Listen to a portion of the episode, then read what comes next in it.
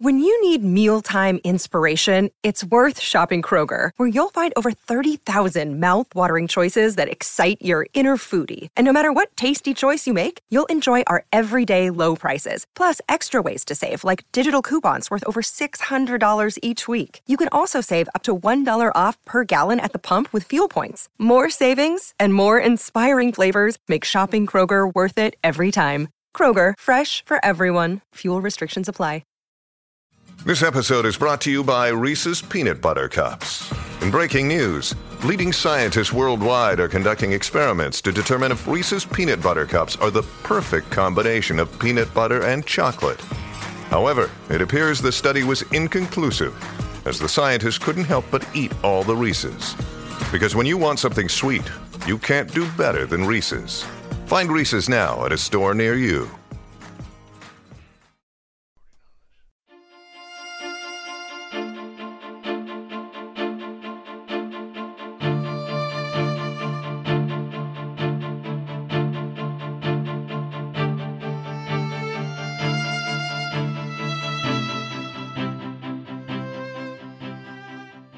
Welcome, everyone, to the new 1001 Sherlock Holmes Stories podcast. Here you'll find a collection of Sherlock Holmes adventures as well as the best of Sir Arthur Conan Doyle's stories. Some from our archives at 1001 Classic Short Stories and 1001 Stories for the Road, and some newly produced, all here for your entertainment. Welcome back, everyone, to 1001 Sherlock Holmes Stories and the best of Sir Arthur Conan Doyle. This is your host, John Hagedorn. Today, a short story from Arthur Conan Doyle titled Jelland's Voyage. And now our story. Well, said our Anglo Jap as we all drew up our chairs round the smoking room fire. It's an old tale out yonder, and may have spilt over into print for all I know. I don't want to turn this club room into a chestnut stall, but it is a long way to the Yellow Sea, and it is just as likely that none of you have ever heard of the yawl Matilda and of what happened to Henry Jelland and Willie McAvoy aboard of her. Let's have a drink, and I'll get started. The middle of the 60s was a stirring time out in Japan. That was just after the Shimonoseki bombardment and before the daimyo affair. There was a Tory party and there was a Liberal party among the natives, and the question that they were wrangling over was whether the throats of the foreigners should be cut or not. I tell you all, politics have been tame to me since then. If you lived in a treaty port, you were bound to wake up and take an interest in them. And to make it better, the outsider had no way of knowing how the game was going. If the opposition won, it would not be a newspaper paragraph that would tell him of it, but a good old Tory in a suit of chain mail, with a sword in each hand, would drop in and let him know all about it in a single uppercut. Of course, it makes men reckless when they're living on the edge of a volcano like that. Just at first, they're very jumpy, then there comes a time when they learn to enjoy life while they have it. I tell you, there's nothing makes life so beautiful as when the shadow of death begins to fall across it. Time is too precious to be dwindled away then, and a man lives every minute of it. That was the way with us in Yokohama. There were many European places of business which had to go on running, and the men who worked them made the place lively for seven nights in the week.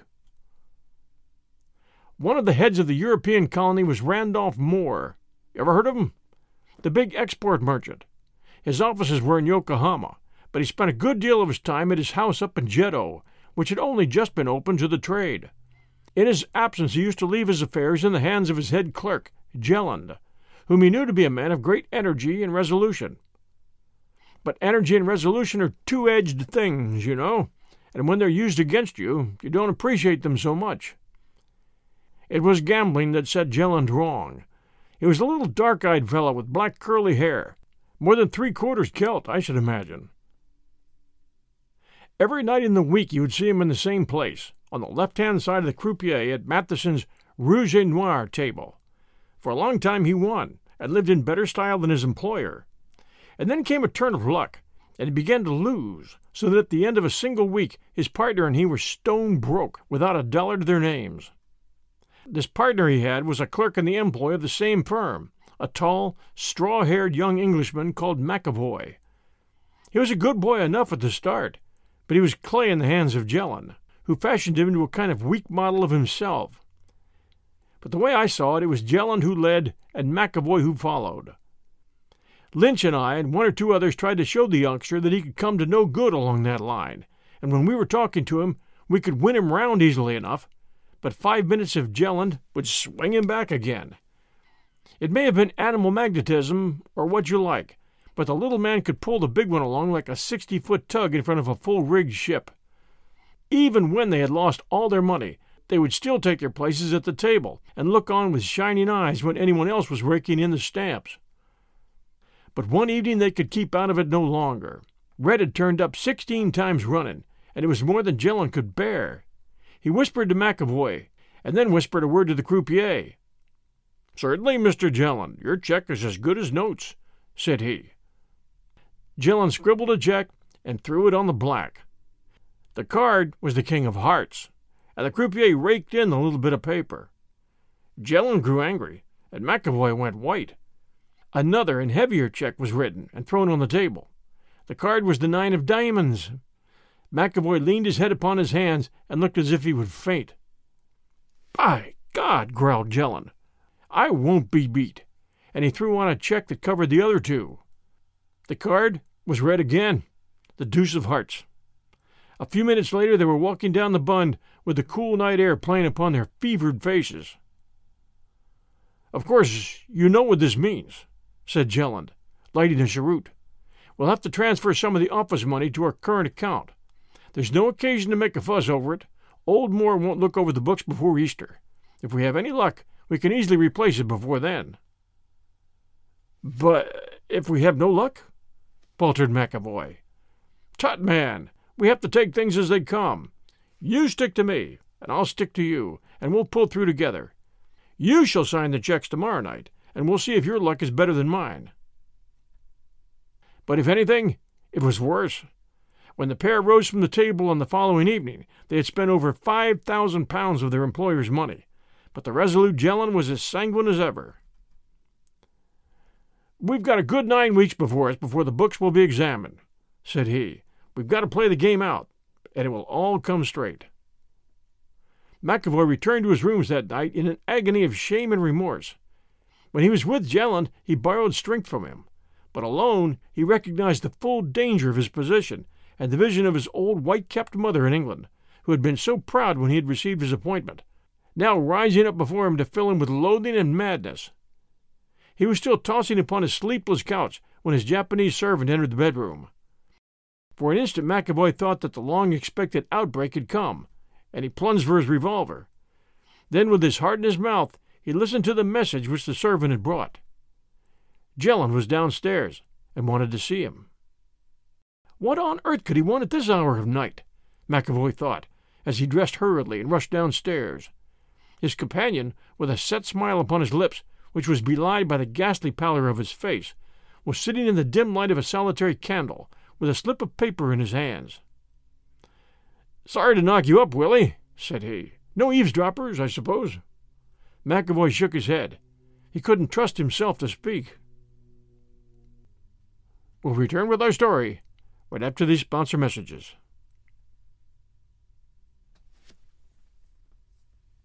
And now back to our story. Jelland spoke. Well, then, our little game is played out, he said. This note was waiting for me at home. It is from Moore, and says that he will be down on Monday morning for an examination of the books. It leaves us in a tight place. Monday? gasped McAvoy. Today is Friday. Wrong, my son. It's 3 a.m. Saturday, and we don't have much time to turn round in. We're lost! screamed McAvoy. We soon will be if you make such an infernal row, said Jelland harshly. Now do what I tell you, Willie, and we'll pull through yet. I'll do anything, Anything. That's better. Where's your whiskey? It's a beastly time of day to have to get your back stiff, but there must be no softness with us, or we're gone. First of all, I think there is something due to our relations, don't you? McAvoy stared. We either stand together or we hang together, you know. Now, I, for one, don't intend to set my foot inside a felon's dock under any circumstances. Do you see? I'm ready to swear to that. Are you? What do you mean? asked McAvoy, shrinking back. Why, man, We all have to die, it's only the pressing of a trigger. I swear that I shall never be taken alive. Will you? If you don't, I leave you to your fate. All right, I'll do whatever you think best, said McAvoy. You swear it? Yes. Well, mind, you must be as good as your word. Now we have two clear days to get off in. The yawl Matilda is on sale, and she has all her fixings and plenty of tin stuff aboard. We'll buy the lot tomorrow morning, and whatever else we need, and we'll get away in her. But first, we'll clear all that's left in the office. There's five thousand sovereigns in the safe. After dark, we'll get them aboard the yawl and take our chance of reaching California. There's no use hesitating, my son, for we have no ghost of a look in in any other direction. It's that or nothing. I, I'll do what you advise, said McAvoy. All right, and mind you get a bright face on you tomorrow, for if Moore gets the tip and comes before Monday, then. He tapped the side pocket of his coat and looked across at his partner with eyes that were full of a sinister meaning. Well, all went well with their plans the next day. The Matilda was bought without difficulty, and though she was a tiny craft for so long a voyage, had she been larger, two men couldn't have hoped to manage her.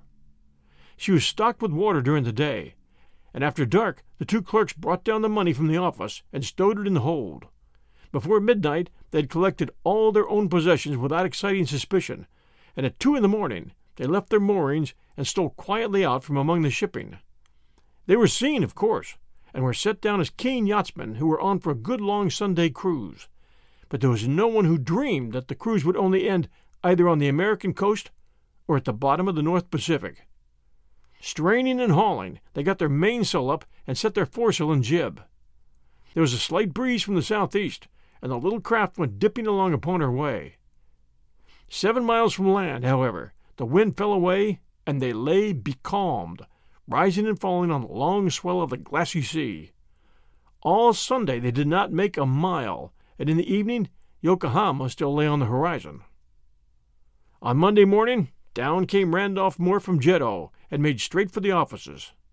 He had had the tip from someone that his clerks had been spreading themselves a bit, and that had made him come down out of his usual routine.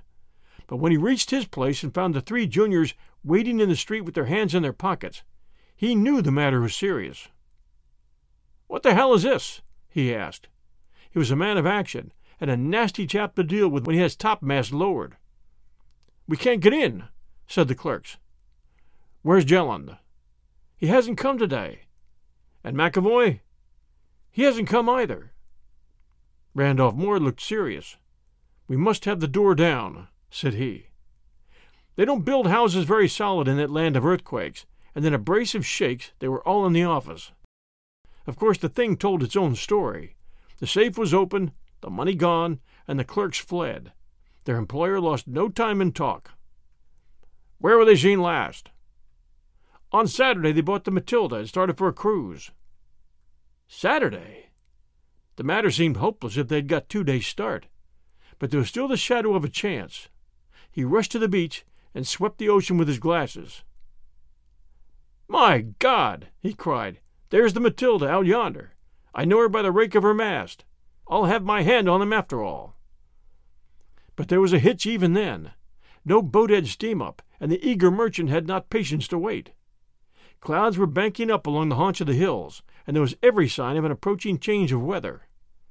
A police boat was ready with ten armed men in her, and Randolph Moore himself took the tiller as she shot out in pursuit of the becalmed yawl. Jelland and McAvoy, waiting wearily for the breeze which never came, saw the dark speck which sprang out from the shadow of the land and grew larger with every swish of the oars. As she drew nearer, they could see also that she was packed with men, and the gleam of weapons told what manner of men they were. Jelland stood leaning against the tiller, and he looked at the threatening sky, the limp sails, and the approaching boat. Another round of drinks, gentlemen, and I'll share the rest of the story. It's a case with us, Willie, said Jelland. By the Lord, we are two most unlucky devils, for there's wind in that sky, and another hour would have brought it to us. McAvoy groaned. There's no good softening over it, my lad said Jelland. It's the police boat, right enough, and there's old Moore driving them to row like hell. It'll be a ten dollar job for every man of them. Willie McAvoy crouched against the side with his knees on the deck. My mother! My poor old mother! he sobbed. She'll never hear that you've been in the dock anyway, said Jelland. My people never did much for me, but I'll do that much for them. It's no good, Mac. We can chuck our hands. God bless you, old man. Here's the pistol. He cocked the revolver and held the butt towards the youngster, but the other shrunk away from it with little gasps and cries. Jelland glanced at the approaching boat. It was not more than a few hundred yards away. There's no time for nonsense, said he. Damn it, man! What's the use of flinching? You swore it. No, no, Jelland. Well, anyhow, I swore that neither of us should be taken. Will you do it? I can't, I can't, said McAvoy. Then I will for you. The rowers in the boat saw him lean forwards. They heard two pistol shots. They saw him double himself across the tiller, and then, before the smoke had lifted, they found that they had something else to think of. For at that instant the storm broke, one of those short, sudden squalls which are common in these seas. The Matilda heeled over, her sails bellied out. She plunged her lee rail into a wave, and was off like a frightened deer. Jelland's body had jammed the helm, and she kept a course right before the wind, and flirted away over the rising sea like a blown piece of paper. The rowers worked frantically, but the yawl still drew ahead, and in five minutes it had plunged into the storm rack, never to be seen again by mortal eye. The boat put back, and reached Yokohama with the water washing halfway up to the thwarts. And that was how it came that the yawl Matilda, with a cargo of five thousand pounds and a crew of two dead young men, set sail across the Pacific Ocean. What the end of Jelland's voyage may have been, no man knows. He may have foundered in that gale, or he may have been picked up by some canny merchantman, who stuck to the bullion and kept his mouth shut, or he may still be cruising in that vast waste of waters, blown north to the Bering Sea, or south to the Malay Islands. It's better to leave it unfinished than to spoil a true story by inventing a tag to it. Thanks for joining us for Jelland's Voyage by Arthur Conan Doyle. Hope you enjoyed this old seafaring story. We do appreciate reviews, and we have received some reviews lately we'd like to share with you. The first one, one star, missing a British accent. Gosh, I didn't know. It reads I was expecting a Sherlock Holmes to be narrated by a wonderful male British accent. I just couldn't listen to more than five minutes. This narrator may be wonderful reading American characters. That one from Ryan Loban, Apple Podcast, U.S. No thanks, Ryan. You should have just moved on without sending a review, but you just had to do it. In the two years since I've had this show on, we've had a few people complain about specific words, but we've never had anyone complain that I didn't read it in a British accent. So I guess I knew this one was coming. Our next review, terrific, five stars. John Hagedorn's material never fails to please. This podcast, as well as his many other shows, has given me many hours of entertainment. John's voice is perfect. It's like he's sitting at my kitchen table. Very engaging. That one from Amos412, Apple Podcast, US. And enjoyable, five stars. Great to hear Watson describing what Sherlock is up to. Recommended. That one from C for Art, Apple Podcast, Australia. And this one, great work, five stars. You do a great piece of work, Mr. Hagedorn. I have loved these Sherlock Holmes adventures since I was a kid, and now I'm able to go to work and back listening to them thanks to you. Your style is nice. Please keep on it. Good luck. That one from Luis Orlando Rodriguez Valdez, Apple Podcast, Angola. Thank you all so very much for these good reviews. They are greatly appreciated. We'll return next Sunday night at 6 p.m. Eastern Time with another great Sherlock Holmes adventure. Until then, everyone, stay safe, and we'll be back soon.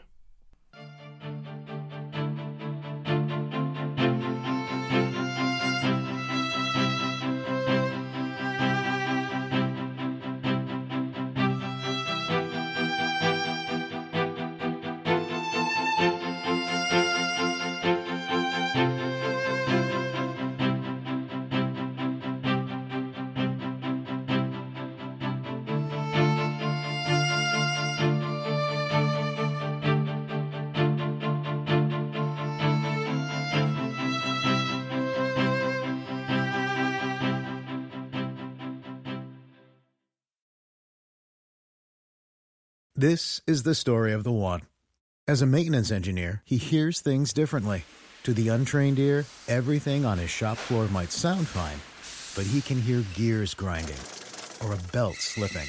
So he steps in to fix the problem at hand before it gets out of hand. And he knows Grainger's got the right product he needs to get the job done, which is music to his ears. Call, clickgrainger.com, or just stop by. Grainger, for the ones who get it done.